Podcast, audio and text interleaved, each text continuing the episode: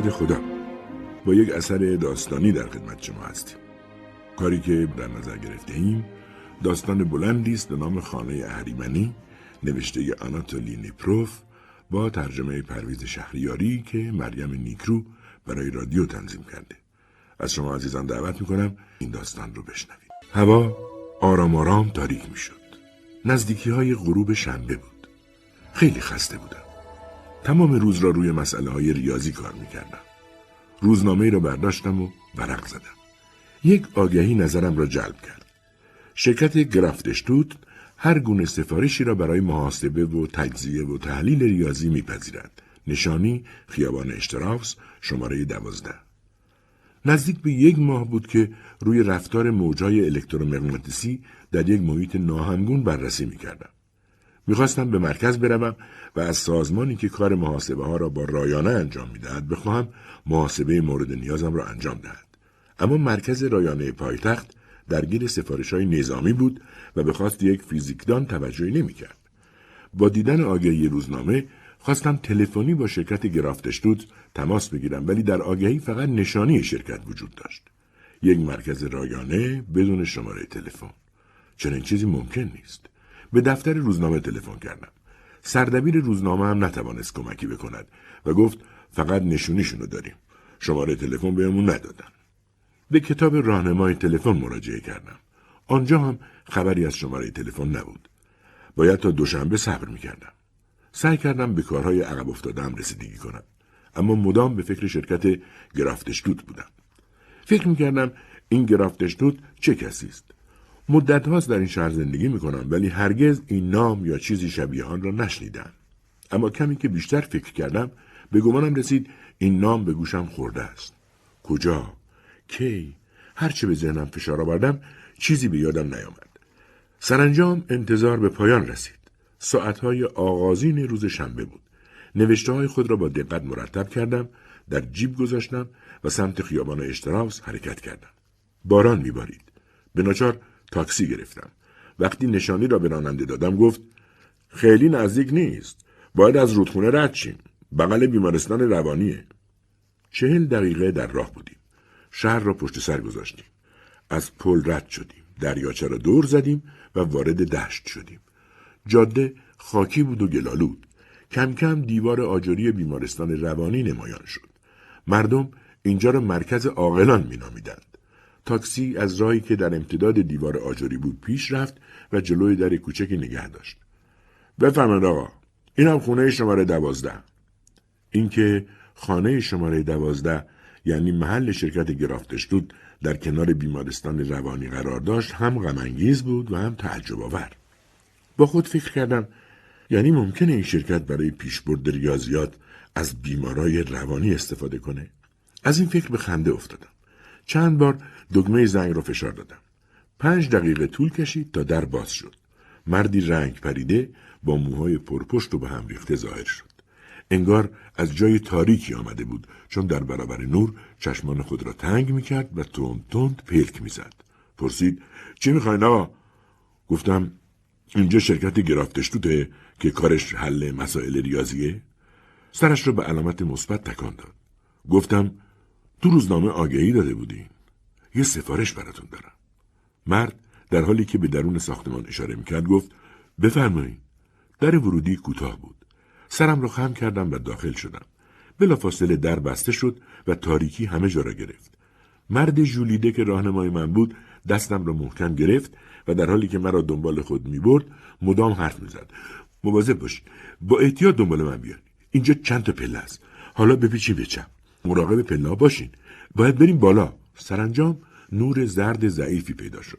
از پلکان سنگی بالا رفتیم و وارد یک راهرو شدیم.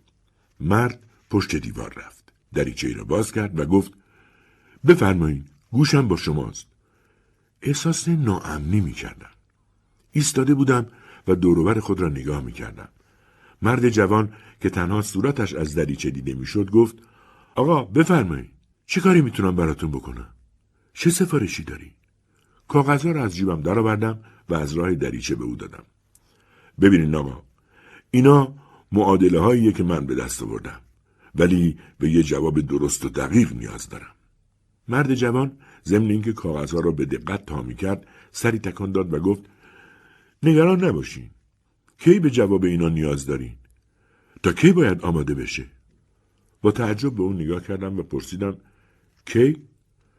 فکر می‌کنم شما باید زمانش تعیین کنید بفرمایید کی حاضر میشه تا برای بردنشون بیام؟ مدتی به من خیره شد. سرانجام گفت فردا خوبه. نزدیکی های زور دیر نیست؟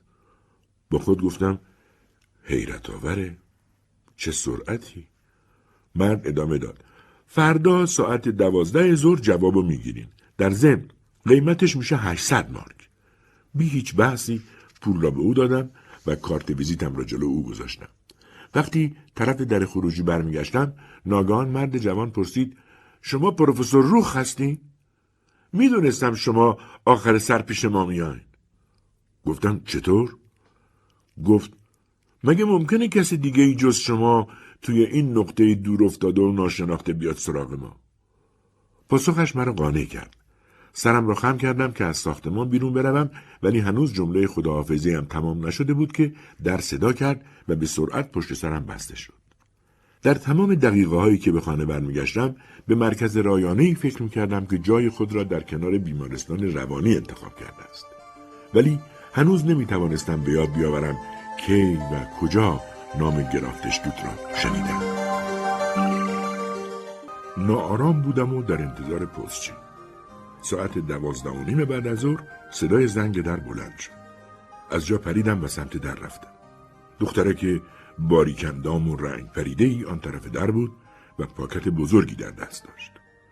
پروفسور روخ گفتم بله. دفترچه را طرفم گرفت و گفت اینجا را امضا کنی. از طرف شرکت گرافتشتود اومدم. این پاکت مال شماست. دفترچه را گرفتم. همه برگای آن سفید بود.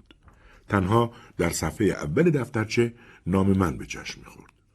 آن را امضا کردم و به دختر برگرداندم. خواستم پول خوردی به او بدهم ولی نپذیرفت. بعد خداحافظی کرد و رفت. پاکت رو باز کردم. چند ورق بود با نوشته های دستی و با خطی ریز. صفحه ها ستون بندی شده بود. در یک ستون صورت مسئله و در ستون دیگر راه حل آن بود. از اول شروع کردم و با دقت همه را خواندم. معادله ها حل شده بود. درست و قانع کننده. هرچه بیشتر جلو می رفتم بیشتر شگفت زده می شدم. کسی که این محاسبه ها را انجام داده بی تردید ریاضیدان بزرگی است. ریاضیدانی که خیلی ها در آرزوی رسیدن به مقام او هستند. برای حل مسئله از دستگاه ریاضی تازه استفاده شده بود. این دستگاه ترکیبی بود از همه نظریه های جداگانه ریاضی که به کلی دور از هم و بی ارتباط با هم به نظر می آیند. نظریه معادله های دیفرانسیلی و انتگرالی نظریه تابع ها با متغیر مختلف، نظریه گروه ها، نظریه مجموعه ها، اعداد، منطق ریاضی و غیره. اصلا فکر نمی کردم این دستگاه ها و نظریه ها با مسئله من بستگی داشته باشند. با به هم پیوستن قضیه های بسیار، محاسبه ها، طرح دستورها و معادله های جدید. در پایان جواب مسئله داده شده بود که شامل دستوری ریاضی در سه سطر می شد. از شادی فریاد کشیدم. چقدر جالب و در این حال عجیب این ریاضیدان بزرگ و ناشناس توانسته بود دستور کم و بیش پیچیده خود را ساده کند و به کمک یک شکل دستوری شامل عبارتهای جبری و مسلساتی به دست آورد. برگ جداگانه هم بود شامل یک نمودار که حل هندسی معادله ها را نشان می‌داد. بهتر از این نمی‌شد. معادله ای که حل نشدنی به نظر می رسید به این روشنی حل شده است. وقتی هیجانم فرو نشست و آرامتر شدم دوباره با دقت بیشتری به بررسی راه حل پرداختم. کسی این مسئله را حل کرده که از هر لحظه وقت خود استفاده کرده است. 28 برگ بود که با قلمی ریز پر شده بودند. از هر میلیمتر کاغذ استفاده شده بود. چه کار عظیمی! آن هم تنها در 24 ساعت. پیش خود فرض کردم بخواهم در 24 ساعت 28 صفحه از یک کتاب را رونویسی کنم. تنها رونویسی بدون اینکه به مضمون مطلب یا درستی و نادرستی آن کار داشته باشم. آن وقت به عظمت کار بیشتر پی بردم. به خصوص که در اینجا با نامه ای که به دوست خود می نویسیم یا رونویسی از یک کتاب قدیمی سر کار نداریم. در اینجا یک مسئله دشوار و پیچیده ریاضی مطرح بود و این مسئله تنها در 24 ساعت حل شده بود. با خود فکر کردم شرکت گرافتشتود چطور این ریاضیدان برجسته رو پیدا کرده؟ این ریاضیدان کیه و از کجا اومده؟ یه نابغه ناشناس یه انسان غیر عادی با یه نیروی فکری فوقالعاده. نکنه گرفتشتود این نابغه را با این ذهن باور نکردنی توی ساختمون کناریش یعنی بیمارستان بیمارای روانی کشف کرده. تاریخ نشون داده که خیلی از ریاضیدانای بزرگ آخرش از دیوونه خونه سر در آوردن. نکنه این نابغه ریاضی هم از همون گروه باشه. این اندیشه ها دست از سرم بر نمی داشت و تمام روز گرفتار آن بودم. یک چیز روشن بود. مسئله من نه با کمک رایانه بلکه با اندیشه یک انسان یک ریاضیدان نابغه حل شده است. روز بعد دوباره حل مسئله را مرور کردم و بیش از پیش لذت بردم و شگفت زده شدم. مثل این بود که به موسیقی دلنشینی گوش می‌دهم. راه حل عالی این مسئله مرا واداشت تا مسئله دیگری طرح کنم و حل آن را از شرکت گرافتش دود بخواهم کار دشواری نبود از این بابت هرگز در تنگنا نبودم معادله را انتخاب کردم که می‌دانستم نمی‌تواند به دست انسان و با محاسبه های محدود به نتیجه برسد. انجام دادن محاسبه ها تنها از یک رایانه ساخته بود. معادله باز هم به رفتار موجهای رادیویی در حالتی ویژه و بسیار پیچیده مربوط می‌شد.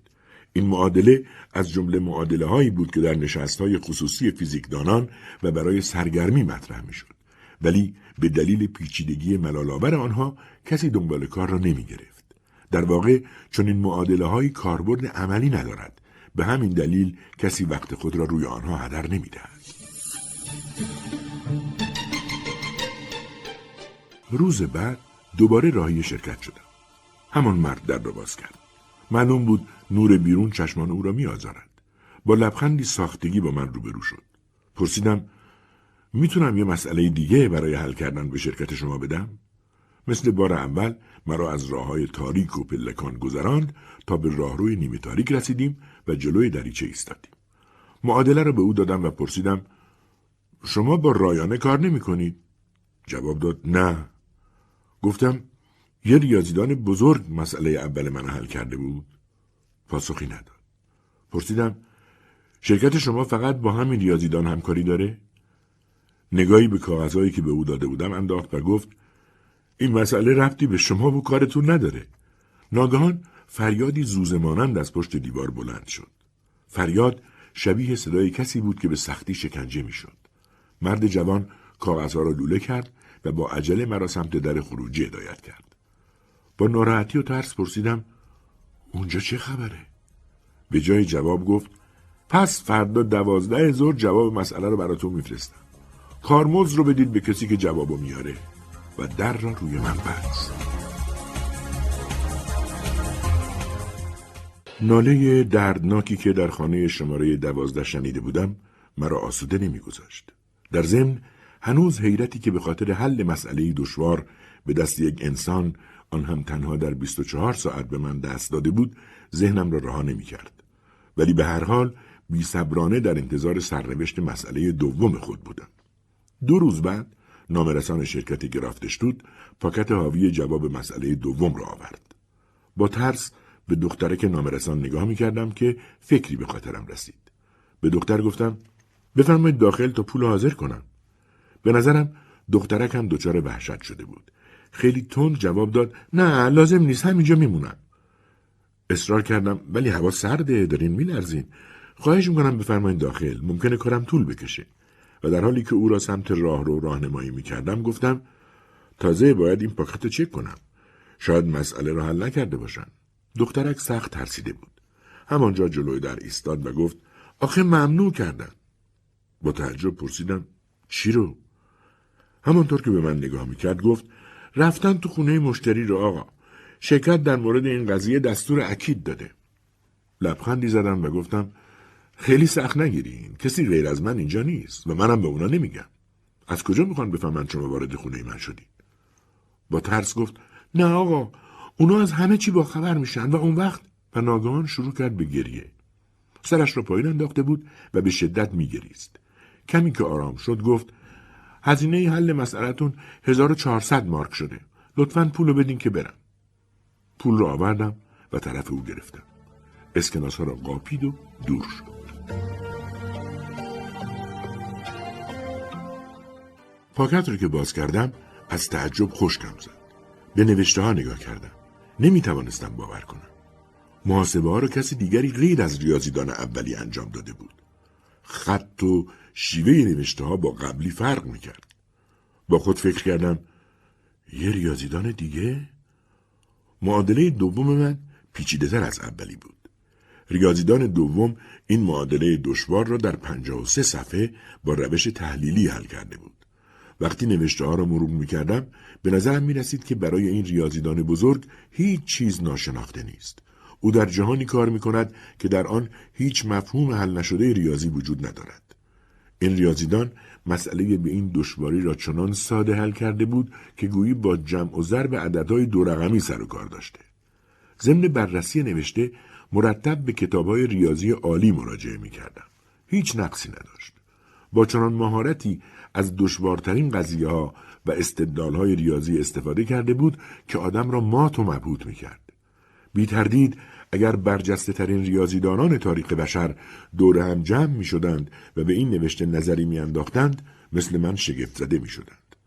با خود فکر کردم احتمالا این شرکت چند تا نابغه ریاضی را استخدام کرده. ولی اونا رو از کجا پیدا کرده؟ اصلا چرا شرکت رو بغل یه بیمارستان روانی ساختن؟ گرافتشتود کیه؟ این نام رهایم نمی‌کرد. دوباره به بررسی این نوشته سرشار از نبوغ مشغول شدم. غرق آن شده بودم و از روش کار این ریاضیدان لذت می بردم که دوباره به یاد آن فریاد وحشتناک و نام گرافتشتود افتادم. حس کردم بین آن صدا و این نام رابطه ای وجود دارد. فریاد انسانی که زیر شکنجه است و نام گرافتشتود. ناگهان بیاد آوردم این نام را کجا شنیدم. گرافتشتود در جنگ جهانی دوم به عنوان بازجوی اس اس در یک اردوگاه اسیران کار می‌کرد. بعد از پایان جنگ به خاطر شرکت در شکنجه های غیر انسانی و کشتارهایی که کرده بود جنایتکار جنگی شناخته شد و در دادگاه نورنبرگ محکوم به اعدام شد. بعد از آن هیچ خبری درباره او پخش نشد.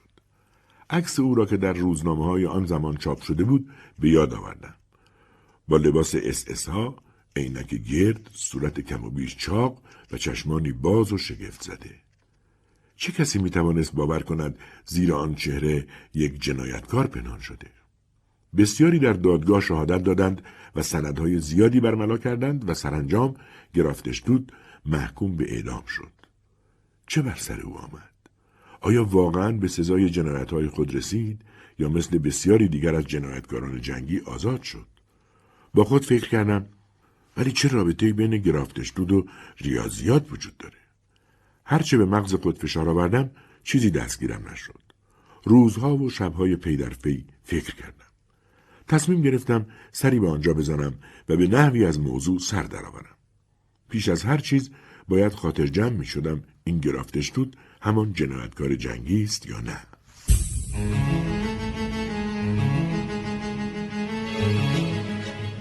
بار سومی بود که جلوی شرکت گرافتشدود ایستاده بودم. احساس می‌کردم به بازی مرگ و زندگی کشیده شدم. زنگ در را فشار دادم. همان مرد در را باز کرد و بی هیچ پرسشی دستم را گرفت و از راهروهای تنگ و تاریک گذشت تا به همان جایی رسیدیم که پیش از آن هم دوبار دیده بودم. کنار همان دریچه ایستاد و پرسید دیگه چی برامون آوردیم پروفسور؟ گفتم می‌خوام شخص گرفتشتود رو ببینم. پوسخندی زد و پرسید نکنی شرکت ما رضایت شما را جلب نکرده؟ چشم در چشم سیاه و درشتش دوختم و پافشاری کردم. می‌خوام با خودش صحبت کنم. گفت هر طور مایلین. من نمی‌تونم در این باره تصمیم بگیرم. باید بپرسم. همینجا منتظر باشین. بعد از راه دری که پشت دریچه شیشه ای بود ناپدید شد. بیش از نیم ساعت گذشت و صدای پایی مرا به خدا برد. مردی با لباس سفید پزشکی که گوشی معاینه دور گردنش بود به من نزدیک می شد. فکر کردم پزشک است و لابد برای دیدار گرافتشدود باید از سلامتی من مطمئن باشند.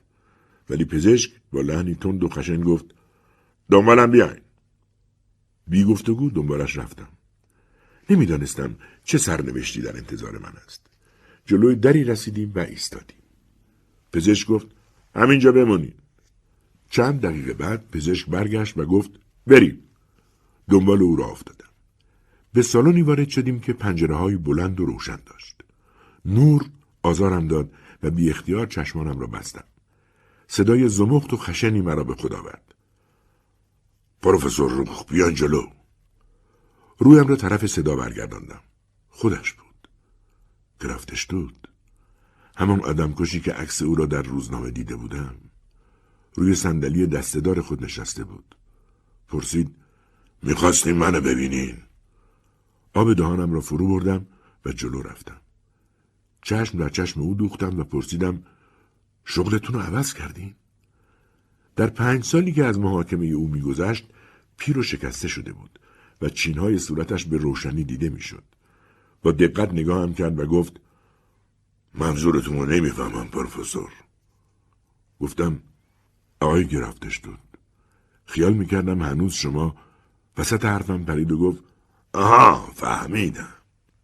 خندید و ادامه داد پروفسور اوضاع عوض شده. زمان خیلی چیزا رو تغییر داده. از این حرفا بگذاریم. می‌خوام بدونم چی شما رو به اینجا کشونده. گفتم خودتون می‌دونین که من با ریاضیات آشنام. وقتی آگهیتون رو خوندم فکر کردم یه مرکز رایانه‌ای برای انجام محاسبه ساختین. ولی طی دوباری که اومدم اینجا مطمئن شدم با رایانه کار نمی‌کنین و ریاضیدانای برجسته براتون کار می‌کنن. اومدم اینجا تا با این نابغه های ریاضی و روش کارشون آشنا بشم. گرفتشتود شروع کرد به خندیدن. پرسیدم خواسته من خندهدار بود. من ریاضیات رو دوست دارم. هر کسی دیگه هم جای من بود و راه های عالی ریاضیدانای شما رو می‌دید دوست داشت با اونا آشنا بشه. گرفتشتود گفت چیزی که باعث خنده من شد سادگی شماست. شما توی این شهر به عنوان یه دانشمند شهرت و اعتبار دارین. همه شما رو می‌شناسن. ولی هیچ اطلاعی از پیشرفتهای دانش نو ندارین. پررویی و بیپروایی بازجوی اس اس آدم را شگفت زده می کرد. فریاد زدم تو داری واسه من از دانش نو میگی؟ خیلی نمیگذره از وقتی که آدمای بیگناه با آهن داغ شکنجه می‌کردی و با کابل بدنشون خون مینداختی. من اومدم اینجا ببینم چه شکنجه ای اختراع کردی که می‌تونی از هوش آدمای با استعداد استفاده کنی و مجبورشون کنی توی مدت کم سختترین مسئله ها رو حل کنن. خوشحالم پیدات کردم. باید مردم شهر رو خبر کنم که ببینن یه جلاد نازی چطور از استعداد آدما سوء استفاده می‌کنه. گرفتش دود از روی صندلی بلند شد سمت من آمد و گفت گوش کن روح. سعی نکن منو تحریک کنی و از کوره در بیاری. می‌دونستم میای. منتظرت بودم. ولی نمی‌دونستم قراره با یه ابله روبرو شم امیدوار بودم با هم دوست بشی و اینجا به عنوان معاون من کار کنی. خشم من فرو نشسته بود ولی از پررویی او تعجب کردم. گفتم اول باید برام توضیح بدی اینجا چه خبره. باید بدونم با چه روشهایی برای پول درآوردن از آدما بهره کشی می‌کنی. چهره گرفتش دود تغییر رنگ داد و در هم رفت. چشمانش را پشت شیشه های عینکش تنگ کرد. مشخص بود که از حرفهایم عصبانی شده. حتی به نظرم رسید به من فقط به عنوان یک شیء بیجان نگاه می کند و می‌خواهد این شی را در اختیار بگیرد. بعد از کمی سکوت گفت پس می‌خواین براتون روشن کنم از چه روش شرافتمندانه ای استفاده می‌کنم. دوست دارین با شیوه کار شرکت ما آشنا بشین. چند تا مسئله به ما دادین و با شیوه حل اونا آشنا شدین ولی ظاهرا این قضیه شما رو راضی نکرده. شما فقط با روش های ابلهانه و ابتدایی قرن بیستم آشنایین و حالا می‌خواین با روش های جدید ما آشنا بشین. خشم و نفرت از چهرهش میبارید. سعی کردم خوددار باشم. گفتم متاسفانه شما سابقه خوبی ندارین آقای گرفتش دود. با این سابقه خیلی سخت میشه به درستی و شرافت شما اعتقاد پیدا کرد. نگاهی روی میز کارش انداختم و ادامه دادم. در ضمن دفعه قبل که اومده بودم اینجا صدای جیغ یه نفر رو شنیدم. صدا از توی همین ساختمون بود. گرفتشتود از کوره در رفت و فریاد زد. تمومش کنین.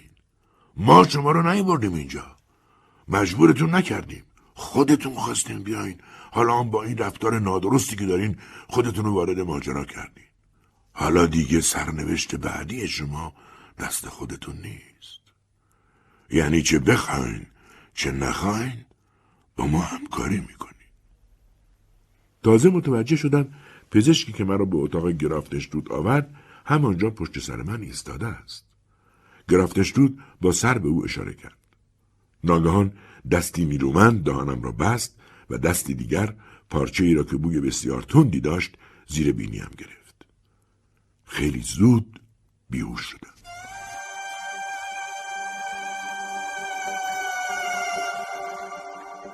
نمی‌دانم پس از چه مدت به هوش آمدم. مرا روی تخت خوابانده بودند. از دوروبر صداهایی به گوش می رسید.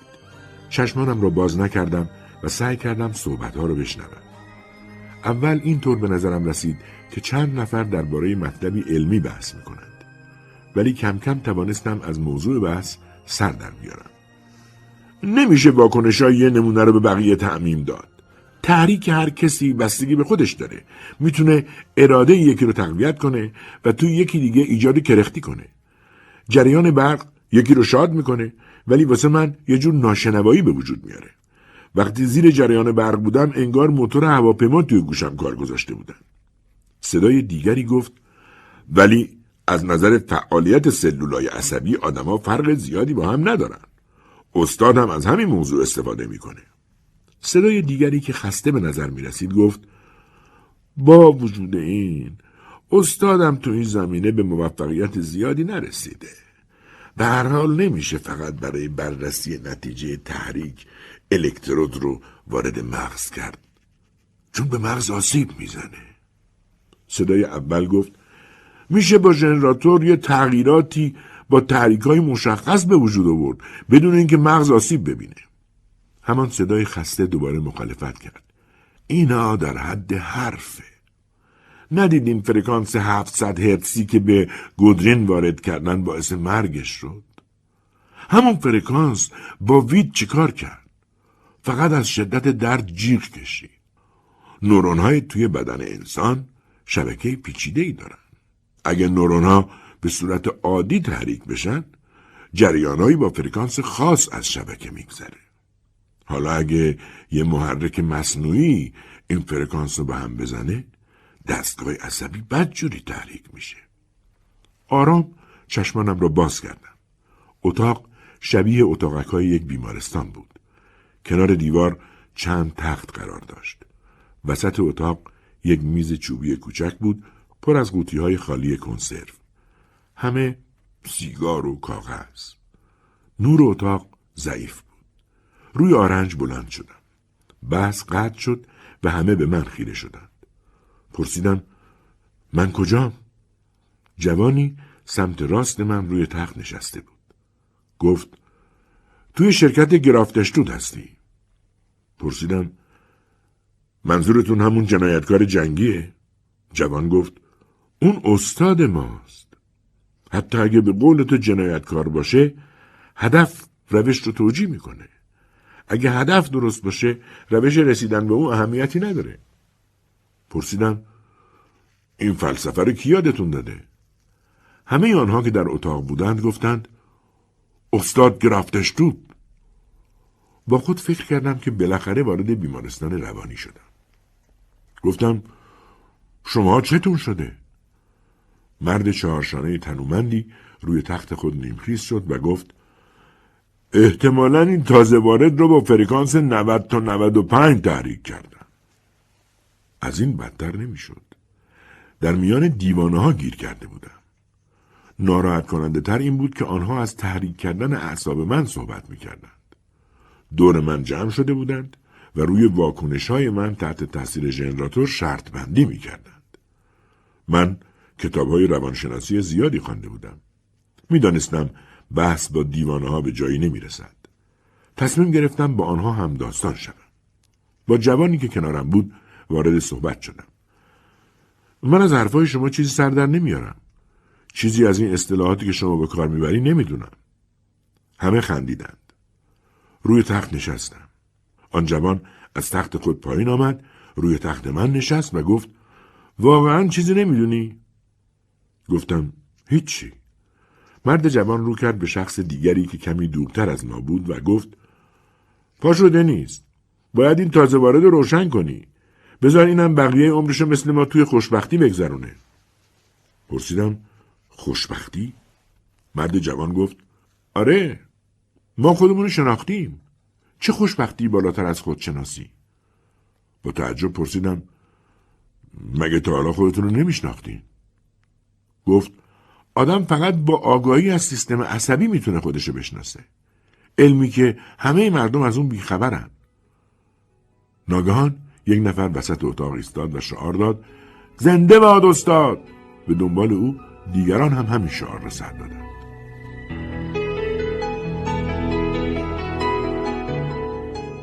مردی که به او دنیس می‌گفتند کنارم روی تخت نشست و پرسید در چه زمینه ای درس خوندی؟ گفتم فیزیک. استاد فیزیکم. گفت پس باید راحت تر از بقیه همه چی رو یاد بگیری. یکی از حاضران گفت اگه 20 بار زیر ژنراتور بره همه چی رو یاد می‌گیره. دیگری با افتخار گفت من بعد پنج جلسه یاد گرفتم. ترسیده بودم. با این حال به دنیس گفتم یه جوری بگی منم بفهمم. دنیس گفت بگو ببینم. می‌دونی معنی زندگی چیه؟ بعد از کمی سکوت گفتم زندگی خیلی شگفتانگیزه. یه پدیده پیچیده است توی طبیعت. دوباره همه شروع کردند به خندیدن. دنیس سرش رو تکان داد و گفت خیلی چیزا باید یاد بگیری. دیدگاهت خیلی سطحیه. گفتم اشتباهم کجا بود؟ یه نفر داد زد دنیس روشنش کن دیگه. دنیس نگاهی به من انداخت و گفت گوش کن تازه وارد. زندگی یعنی جریان پیاپی تحریک الکتروشیمیایی که توی کل سلول های عصبی بدن ما وجود داره. چیزی نگفتم.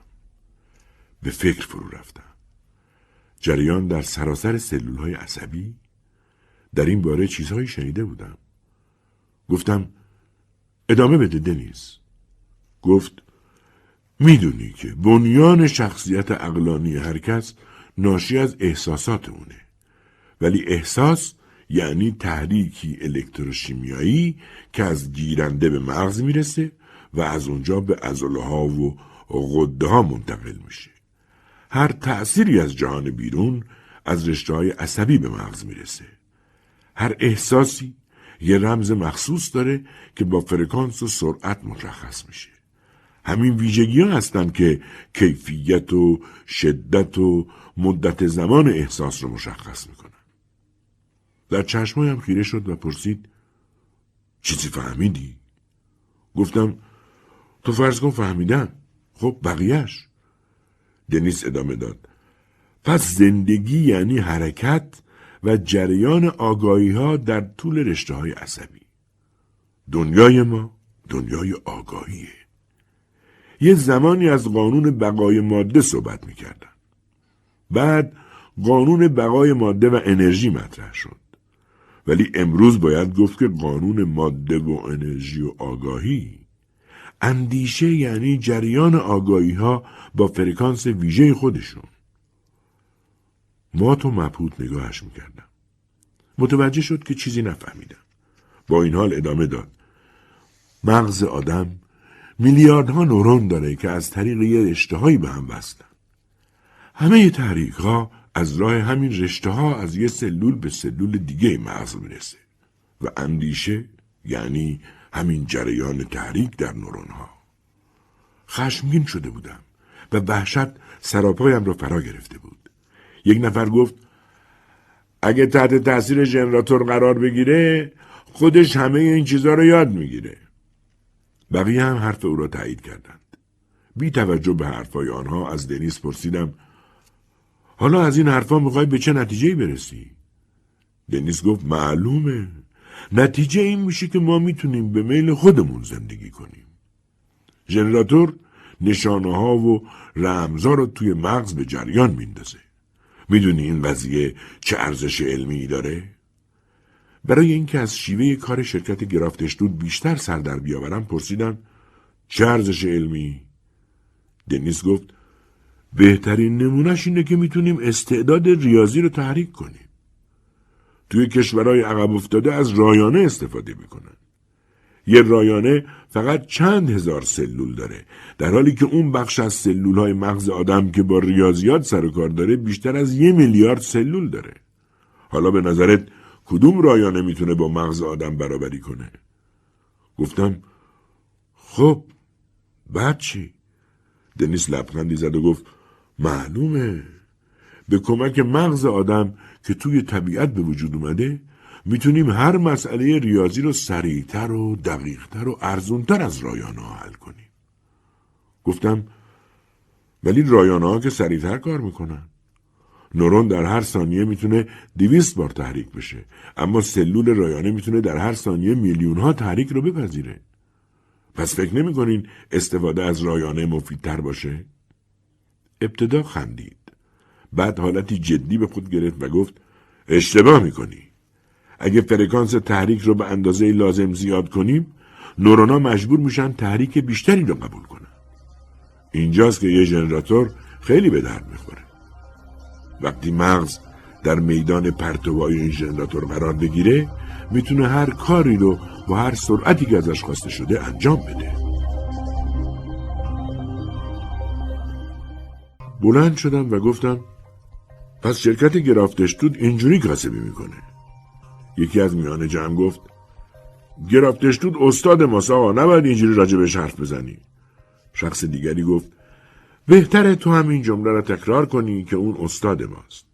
دنیس حرف آنها را قطع کرد و رو به جمع گفت نگران نباشین داره پیشرفت می‌کنه.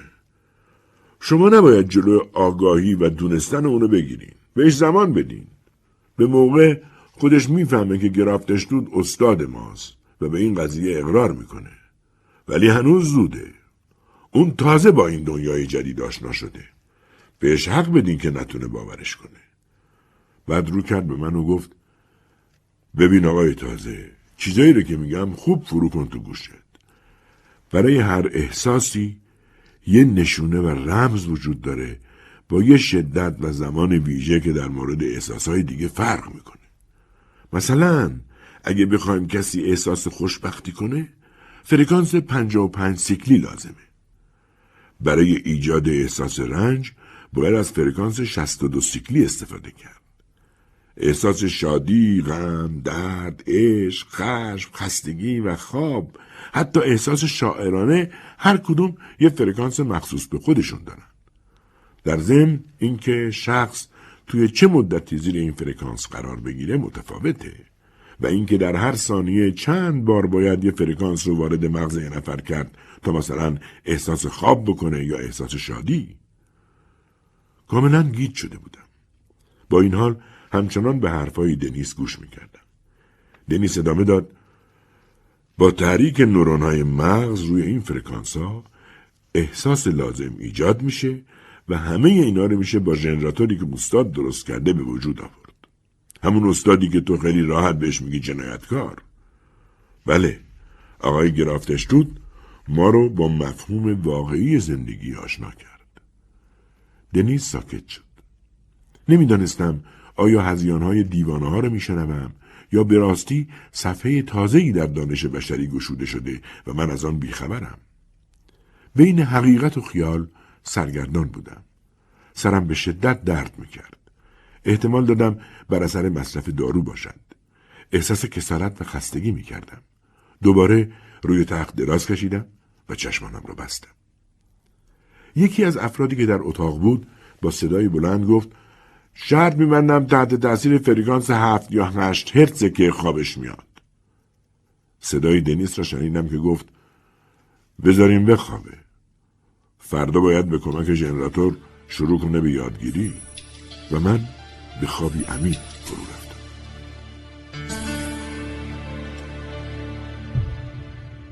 فردای آن روز مرا به دیدار مردی بردند که زیرک و باهوش به نظر می رسید.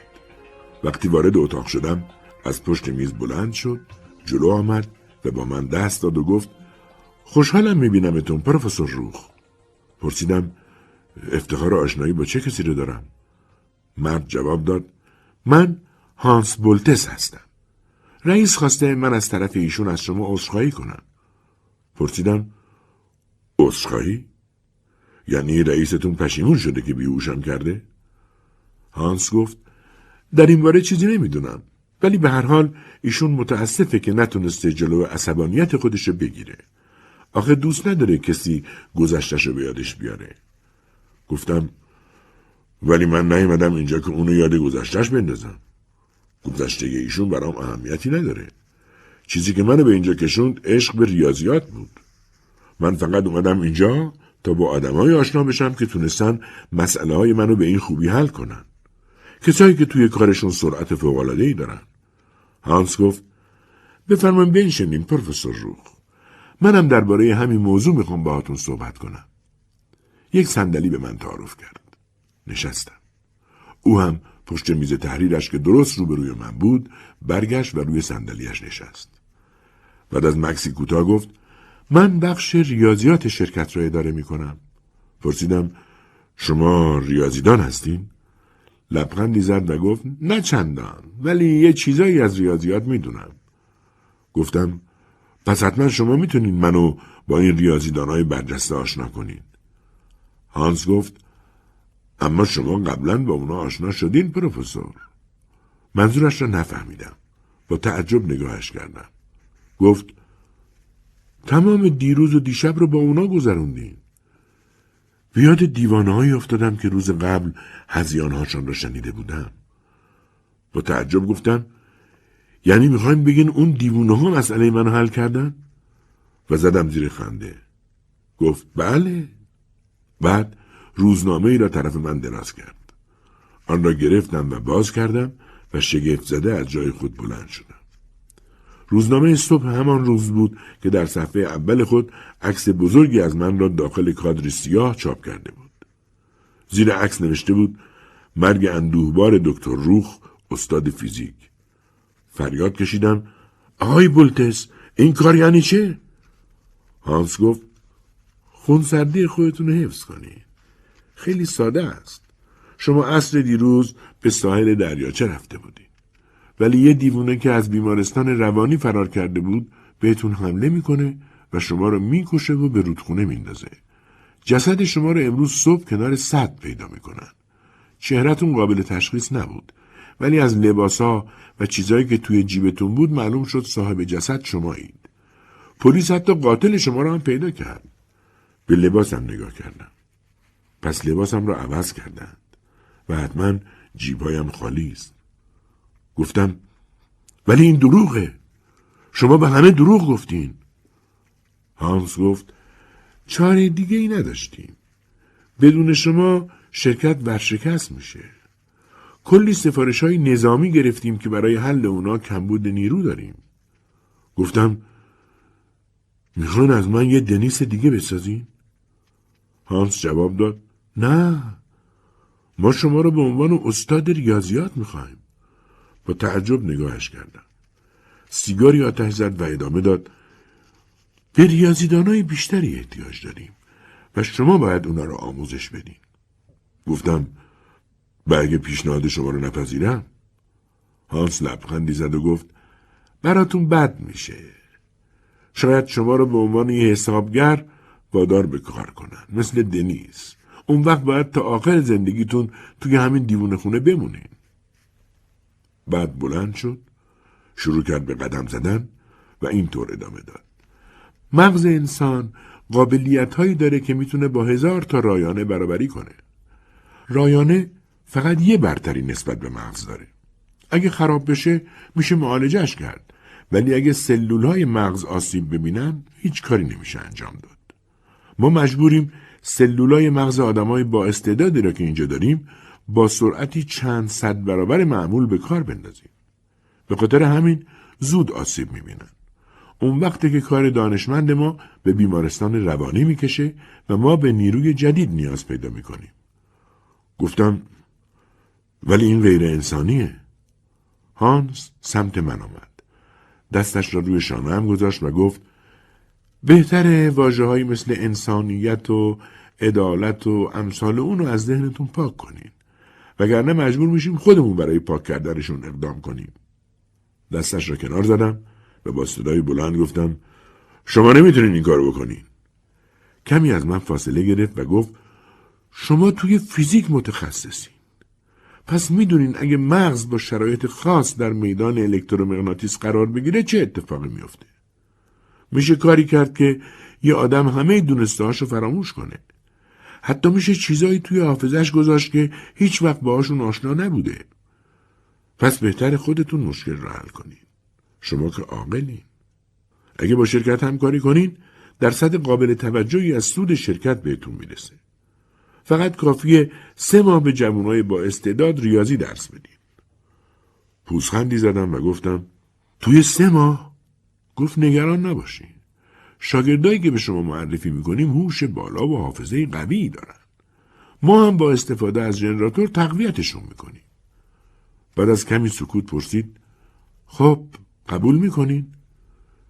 چطور می‌توانستم بپذیرم معلم ریاضی جوانان بیگناه شوم تا هرچه زودتر راهی بیمارستان روانی شوند. از طرفی اگر پیشنهادش را رد می‌کردم خودم را روانه آنجا می‌کردند.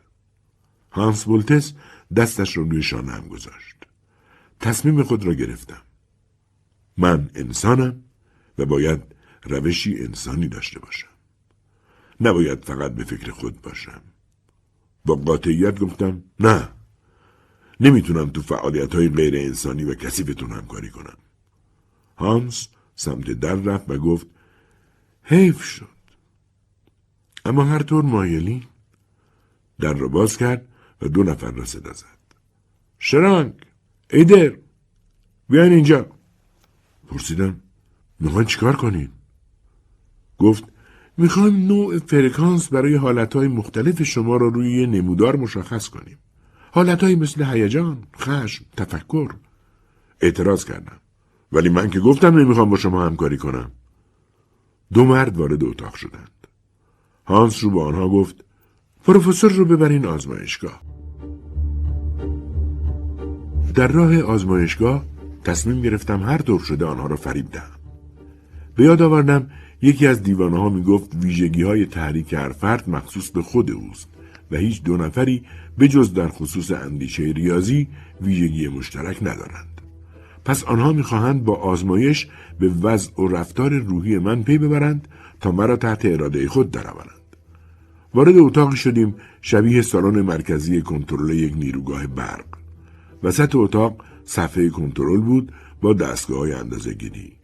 سمت چپ ترانسفورماتور و لامپ های ژنراتور با پرتوهای قرمز بود که در پشت یک شبکه فلزی قرار داشت. یک اتاقک استوانهی هم بود که مرا به همین اتاقک بردند. دو مرد که پشت صفحه کنترل نشسته بودند بلند شدند و سمت من آمدند. اولی همان پزشکی بود که دو روز قبل دیده بودم. دومی هم پیرمردی بود با پشت خمیده و موی کم پشت. پزشک گفت کاش قبول می‌کردین همکاری کنین. اون وقت مجبور نبودین این آزمایش ها را انجام بدین. گفتم من فیزیک دانم و این آزمایش خیلی چیزا بهم یاد میده. گفت بسیار خوب. کفشاتون در بیارید به توی اتاقک و رو به میکروفون بیستید. شما را تحت تاثیر فرکانس های مختلف قرار میدیم و ازتون سوال می‌کنیم. سعی کنید با دقت جواب بدین. اگه احساس درد کردین داد بزنین که جریان رو قطع کنیم. کفشایم رو درآوردم و وارد اتاقک شدم. کف اتاقک با کاشی چینی فرش شده بود. با پای برهنه جلوی میکروفون ایستادم. با خود فکر کردم باید تو هر فرکانس حالتهای متفاوتی رو نشون بدم تا گیج بشم. امیدوارم بتونم تحمل. ژنراتور با فرکانس کوتاه به کار افتاد. تحریک الکترومغناطیسی هایم را میفشرد.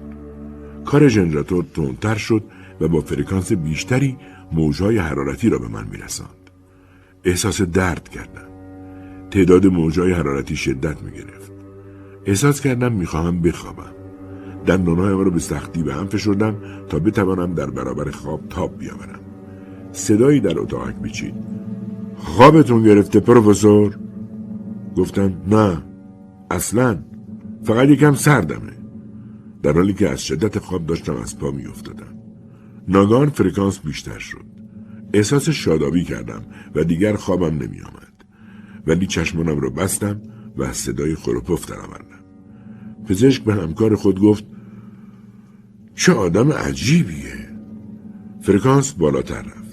گاهی احساس خوشبختی و گاهی احساس ناامیدی می کردم و همه را برعکس جواب می دادم. در یکی از فرکانس ها حالت عجیبی به من دست داد. احساس می کردم که ذهنم پر از عدد و رقم شده. فکر کردم این باید همان فرکانسی باشد که ذهن ریاضی را به کار می اندازد. همانی که در همه آدم ها یکسان است. پزشک چند معادله ریاضی پرسید که بلافاصله جواب دادم. انگار پاسخها را به روشنی می دیدم. فرکانس مرتب ولی به آرامی زیاد می شد. یک باره احساس گریه به من دست داد. اما باید فریبشان می دادم. پس به زور خندیدم و درست در لحظه شروع به گریستن کردم که بیش از هر وقت دیگری شاد بودم. کار دشواری بود. ولی به هر ترتیبی بود از عده آن برآمدم و پزشک را قانع کردم. شنیدم که به همکارش می‌گفت همه چیز این آدم برعکس بقیه است. از همون اول که دیدمش فهمیدم اعصابش قویه. میترسم برامون دردسر درست کنه. کم کم ژنراتور به فرکانس درد نزدیک میشه. اول مفصل انگشت شست راستم تیر کشید.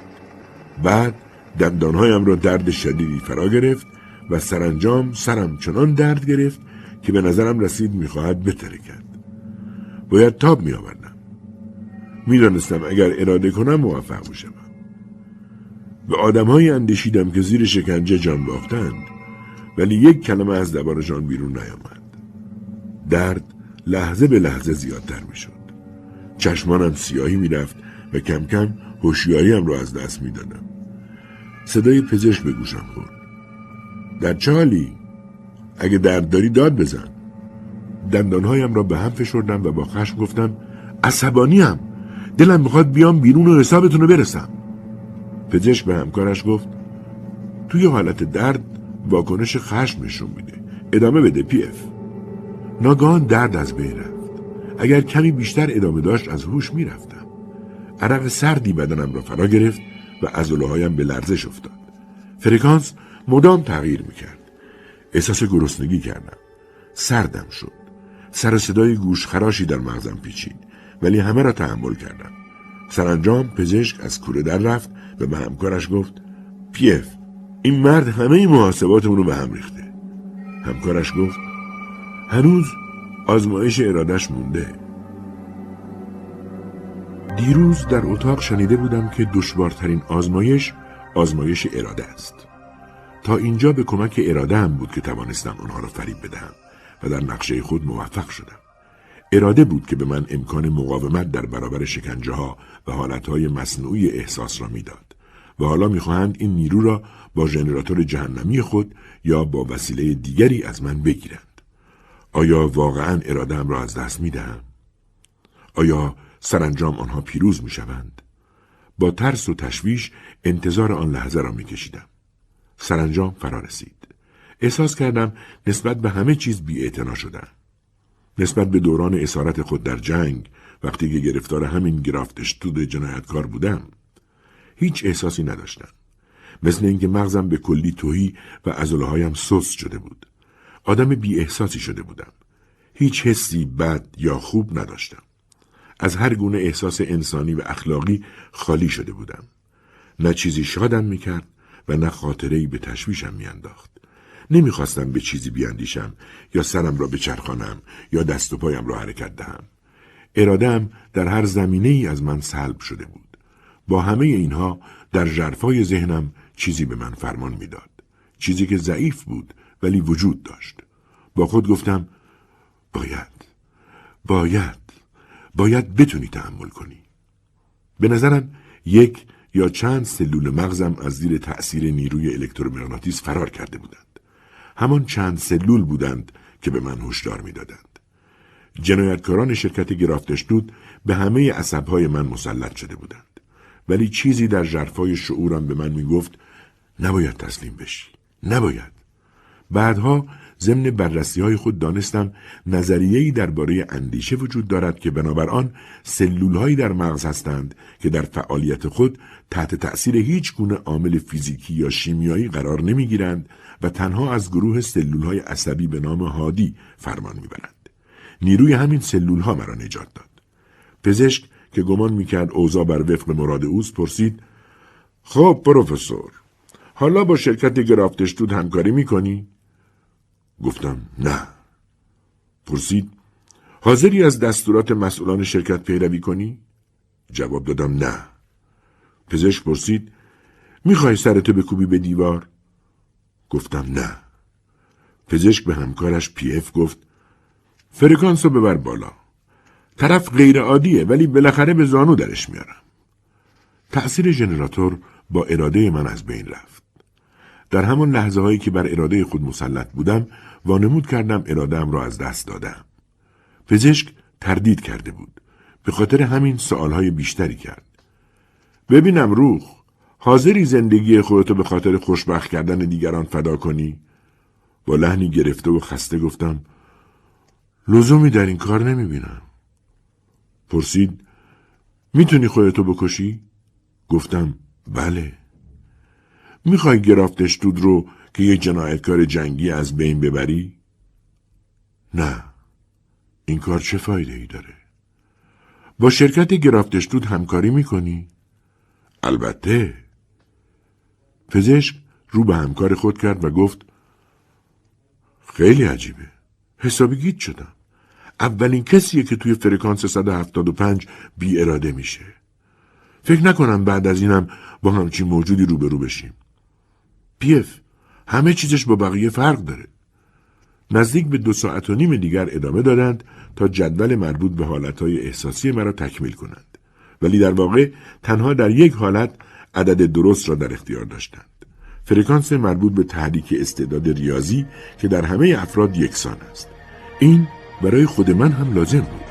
به عنوان یک ریاضیدان می‌خواستم نقشه برای برچیده شدن این شرکت در کنم. هیپنوتیزم و تلقین در افراد ضعیفتر بیشتر تاثیر دارد.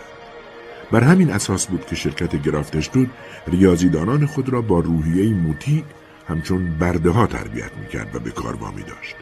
لازم بود مرا هم تربیت کنند تا به جمع بردگان بپیوندم. ولی به نظر آنها و بنابر آزمایش هایی که انجام داده بودند من یک آدم عادی نبودم. باید برنامه های خاص من طرح و اجرا می شد و این به گذشت زمان نیاز داشت. مرا به اتاق دیگران نبردند و اتاقی خصوصی به من دادند. نسبت به دیگران آزادتر بودم. به راهروها و حیات می رفتم و می توانستم تماشاگر وضع دیگران باشم. قربانیان شرکت صبحها نیم ساعت برای خوشبختی خود و موفقیت استادشان آقای گرافتشتود دعا می کردند. آنها دوازده نفر بودند. همه را بی اراده بین دو دیوار آلومینیومی و یک خازن بزرگ جمع می کردند تا سخنانی را که از بلندگو پخش می شد تکرار کنند. شادی و خوشبختی در خودشناسی است. ما با درک راز حرکت تحریک در سلول های عصبی خوشبختی را به دست آورده ایم. ما می‌دانیم که درد، غم، شادی، عشق، ترس، تنفر و گرسنگی چیزی نیست جز جریان الکترومغناطیسی در بدن. کسی که این حقیقت را نمی‌داند نمی‌تواند خوشبخت باشد. استاد ما گرافتشتود بود که این حقیقت را برای ما روشن کرد. او ما را نجات داد و به ما زندگی بخشید از پشت شیشه این مراسم نفرت انگیز را تماشا می کردم. دوازده نفر بردوار بی اراده و با چشمان نیمه بسته این جمله ها را شبیه کسانی که هزیان می‌گویند تکرار می‌کردند.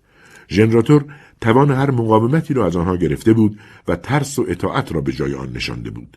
کاری کثیف و غیر انسانی. وقتی این مراسم را تماشا می کردم به نظرم می رسید با جمعی سر و کار دارم که به شدت معتاد به مواد مخدر هستند. بعد از پایان مراسم هر دوازده نفر وارد سالنی شدند و هر کسی پشت میز تحریر خود نشست. بالای میز تحریر صفحه آلومینیومی آویزان بود که بخشی از همان خازن عظیم بود. گمان می‌کنم صفحه دیگری هم زیر پوشش کف سالن قرار داشت.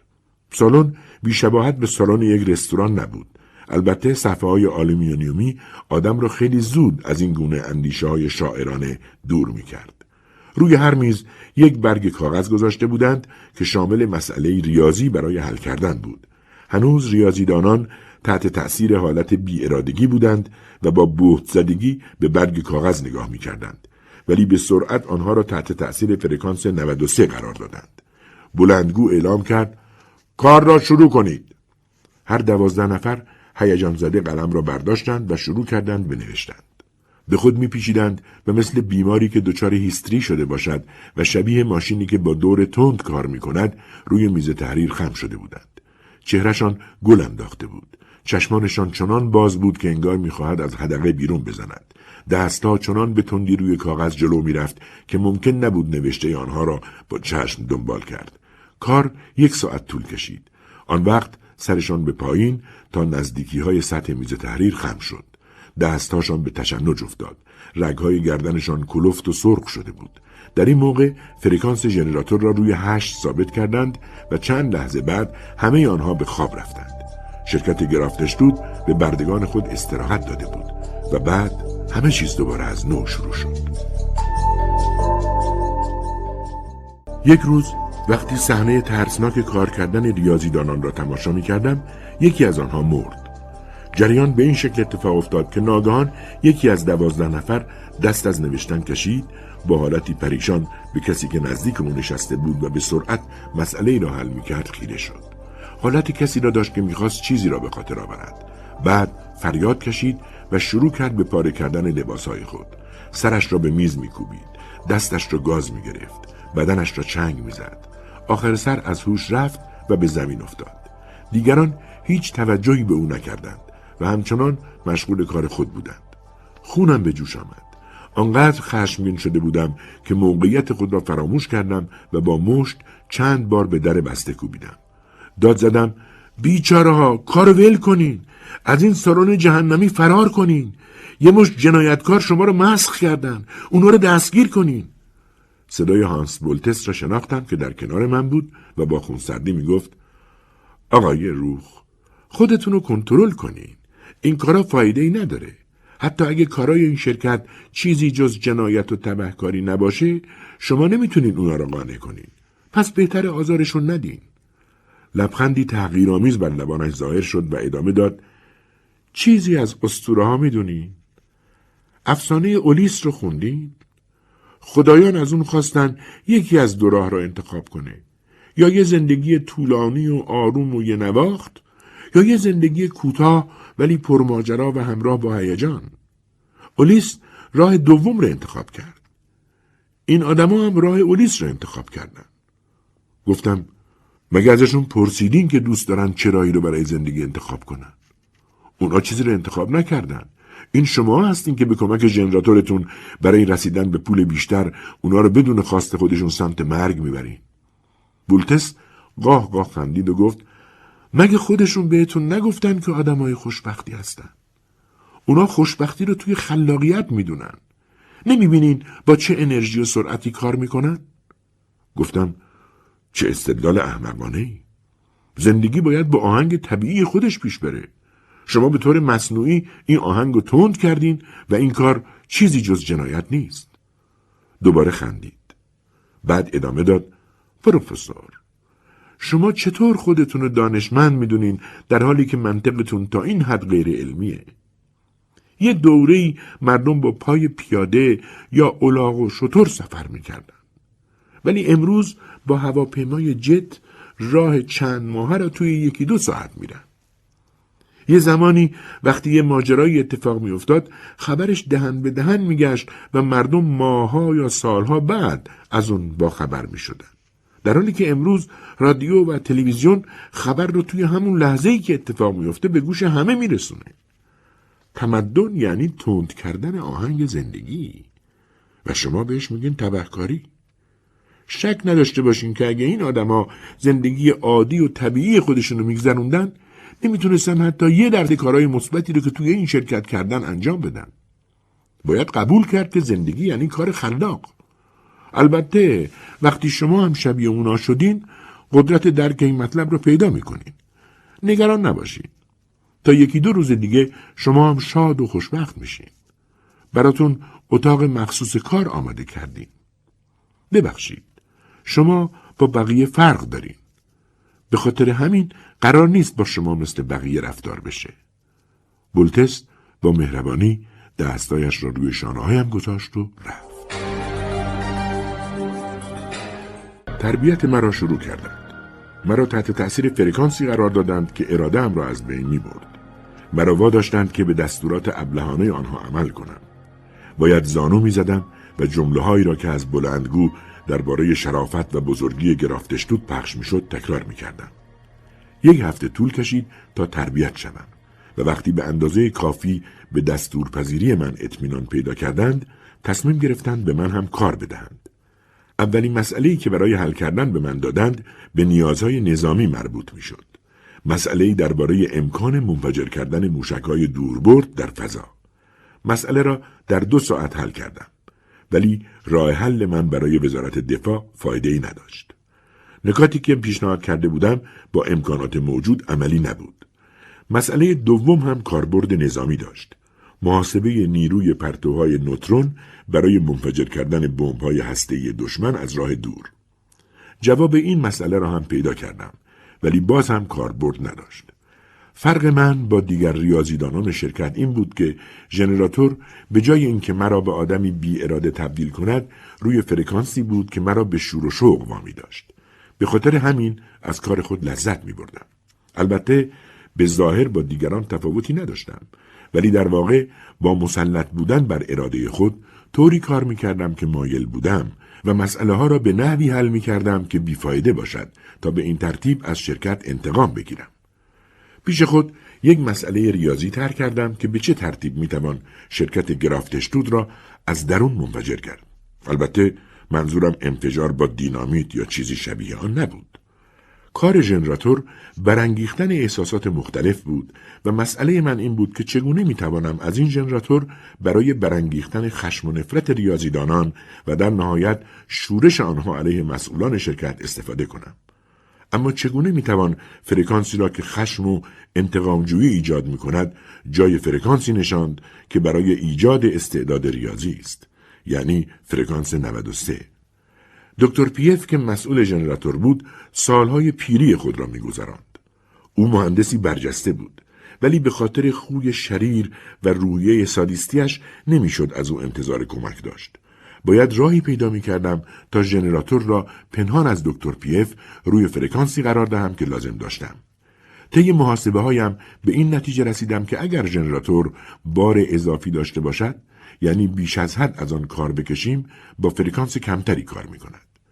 برای بارور کردن استعداد ریاضی از فرکانس 93 و برای ایجاد خشم از فرکانس 85 استفاده می شود.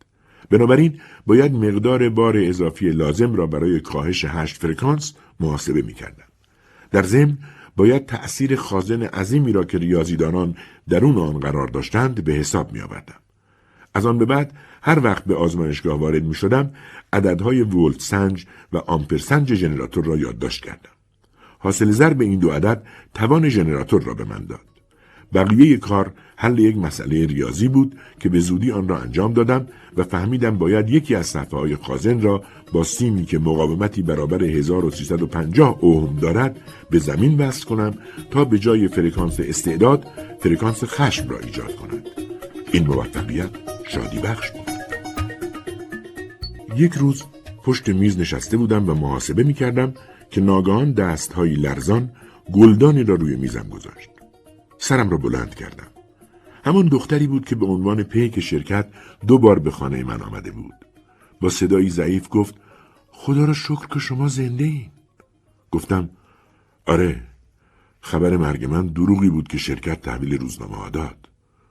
گفت همه فکر می‌کنن شما مردین. پرسیدم هر روز میری شهر؟ گفت بله.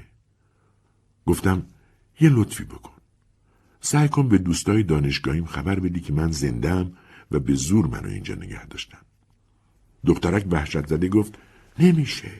اگه شرکت بفهمه پرسیدم اونا با ژنراتور ازت حرف می‌کشن؟ سرش را تکان داد و گفت آره هفته ای سه بار این کارو می‌کنن پس فردا دوباره باید جوابگو باشم گفتم پس بهتر زودتر اقدام کنی شجاع باش دخترک با عجله از اتاق بیرون رفت گلدانی که روی میز گذاشت پر از مدادهای تراشیده بود مدادها را یکی یکی امتحان کردم میزان مقاومت مغز هر یک از آنها را می‌دانستم محاسبه ها را به سرعت انجام دادم و یکی از مدادها را که می توانست مفید باشد در جیب گذاشتم. به دو تکه سیم هم نیاز داشتم. باید یکی از دو سیم را به صفحه خازن بالای سرم و دیگری را به باتری حرارت مرکزی وصل کنم و سپس دو سر دیگر سیم ها را با مغز مداد به هم بچسبانم. یک چراغ رومیزی با کابلی نرم در سالن بود. می‌شد حداقل دو متر سیم از آن به دست آورد. فردای آن روز وقتی همه برای صبحانه رفته بودند کابل را از چراغ بریدم و در جیب گذاشتم. سر صبحانه هم کاردی برداشتم. همه چیز آماده بود. فقط باید سیمها را به جاهایی که در نظر گرفته بودم وصل می کردم. ما روزی هشت ساعت کار می کردیم و بعد از هر ساعت کار ده دقیقه استراحت داشتیم. بعد از ظهر خود گرافتشتود و دیگر سهامداران شرکت سری به سالن کار می‌زدند و بهترین زمان برای اجرای نقشه هم همان موقع بود. ساعت نزدیک یک بعد از ظهر بود. سیم و مغز مداد را از جیبم درآوردم. یک سر سیم را به صفحه خازن بالای اتاقم وصل کردم و سر دیگرش را نزدیک باتری حرارت مرکزی که در گوشه اتاقم بود بردم. بعد سر آزاد سیم را به باتری چسباندم و به راهرو رفتم. گرافتشتود، بولتست، پزشک و پی اف سمت سالن ریاضیدانان می رفتند. بولتست گفت نیروهای جدید دارن می‌رسن. باید آماده آموزش اونا باشی پروفسور. سعی کردم لبخند بزنم. گرافتشتود که نزدیک سالن رسیده بود نگاهی به داخل انداخت و با تعجب پرسید اینجا چه خبره؟ اینا چرا کار نمی‌کنن؟ ضربان قلبم بالا رفت. داخل سالن را نگاه کردم. شورش آغاز شده بود. ریاضیدانان کار نمی‌کردند. از پشت میزهای خود بلند شده بودند و خشمگین با هم صحبت می‌کردند. صدای دنیس را شنیدم که می‌گفت چه بلایی سر ما آوردن؟ یکی دیگر گفت هرچی از زیر سر این ژنراتوره. وارد سالن شدیم. گرفتشتود فریاد زد چه خبره؟ پیف گفت انگار ژنراتور تأثیر روی اونا نداره. بولتس رو به ریاضیدانان فریاد کشید ادای احترام کنین. استادتون روبروی شماست. دوازده چشم با نگاه های خشمالود به ما خیره شدند. جرقهای برای حرکت آنها لازم بود. وسط سالن ایستادم و فریاد زدم. اینا جنایتکارایی هستند که توی این مدت ازتون سوء استفاده کردن اگه همین وضع ادامه پیدا کنه یا میمیرین یا سر از بیمارستان روانی در میارین. مگه نمی‌خواین آزاد باشین؟ پس انتقام خودتون از این تبهکارا بگیرین. گرافتشتود و همکارانش گیج و مبهوت شده بودند. ناگهان ریاضیدانان سمت آنها هجوم بردند. بولتس و پزشک را به زمین انداختند و آنها را زدند. سه نفر سمت گرافتشتوت رفتند که در گوشه مخفی شده بود. دو نفر هم سر پیف را به میله تختی کوبیدند. بعد ژنراتور را شکستند و همه چیز را به هم ریختند. وقتی کمی آرام شدند بدنهای نیمه جان گرافتشتود و همکارانش را سمت در خروجی کشاندند. من هم جلوی آنها حرکت می کردم. از راهروها گذشتیم و به بیرون از ساختمان رسیدیم. جمعیت زیادی جلوی ساختمان جمع شده بود. همه در سکوت و با تعجب ما را تماشا می کردند. بعد یک نفر در حالی که مرا نشان می‌داد فریاد زد نگاه کنین اون پروفسور روخه اون زنده است در میان جمعیت دختر جوانی را دیدم که روز قبل از او خواسته بودم وقتی به شهر می رود دوستانم را از زنده بودنم آگاه کند به راستی که کارش را خوب انجام داده بود. دخترک به محض دیدن ما گرافتشتود و پی اف را به مردم نشان داد و گفت این دو نفر بودن که شرکت رو تأسیس کردند و این آدمای بیگناه را مجبور به همکاری کردند. مردم خشمگین سمت جنایتکاران هجوم بردند. نزدیک بود آنها را تکه تکه کنند. ولی دنیس جلو آنها را گرفت و گفت دارین چیکار می‌کنین؟ مثلا ما انسانیم متمدنیم نباید خودمون قانون را اجرا کنیم کار ما اینه که ترتیبی بدیم تا همه مردم دنیا از این جنایت اهریمنی باخبر بشن. محاکمه اینا وظیفه دادگاهه. من و همکارام هم به عنوان شاهدای جنایت توی دادگاه حاضر میشیم. اینا توی این خونه یک کارگاه اهریمنی درست کرده بودن و آدمایی باهوش و استعداد بالا رو به بردگی کشیده بودن. یک نفر از میان جمعیت فریاد زد. درسته. باید اونا رو بکشونیم پای میز محاکمه. جمعیت گرافتشتود و دار و دستش را گرفتند و سمت شهر را افتادند ما هم پشت سرشان رفتیم دختر جوان که پا به پای من می آمد گفت وقتی شما ازم کمک خواستین خیلی ترسیدم گرافتشتود بفهمه و منو سر به نیست کنه خیلی به خودم کلنجار رفتم ولی بالاخره تصمیم گرفتم خودم رو فراموش کنم و فکر انتخاب راه درست باشم. گفتم همه آدم های سالم همین جورین. اول میترسن وارد مبارزه بشن. نگران بلایی هستن که ممکنه سرشون بیاد. ولی آخرش عشق به انسانیت و نفرت از جنایت بر ترس اونا غلبه می‌کنه. همه آدما انسانیت رو دوست دارن و از کسایی که بخوان از دیگران سوء استفاده کنن بدشون میاد. به شهر رسیدیم و مردم گرافتشدود و همکارانش را تحویل مقامات شهر دادند. شهردار در سخنرانی خود جنایتکاران را محکوم کرد و در پایان به این نتیجه رسید که این گروه باید در دادگاه فدرال محاکمه شوند. روز بعد آنها را با قطار ویژه‌ای که در اختیار پلیس بود از شهر بردند. از آن روز به بعد هیچ خبر یا اطلاعی درباره آنها منتشر نشد. روزنامه ها هم در این باره سکوت کردند. هیچ کس نمی‌دانست بالاخره قانون با آنها چه کرد ولی همه جا به ویژه در شهر ما شایعی پخش شده بود که می‌گفت دولت گرافتشتود و همکارانش را برای کار در مرکز رایانه وزارت دفاع استخدام کرده است. ادهی هم می‌گفتند آنها به کشور بزرگتری منتقل شدند و برای آن کشور کار می‌کنند.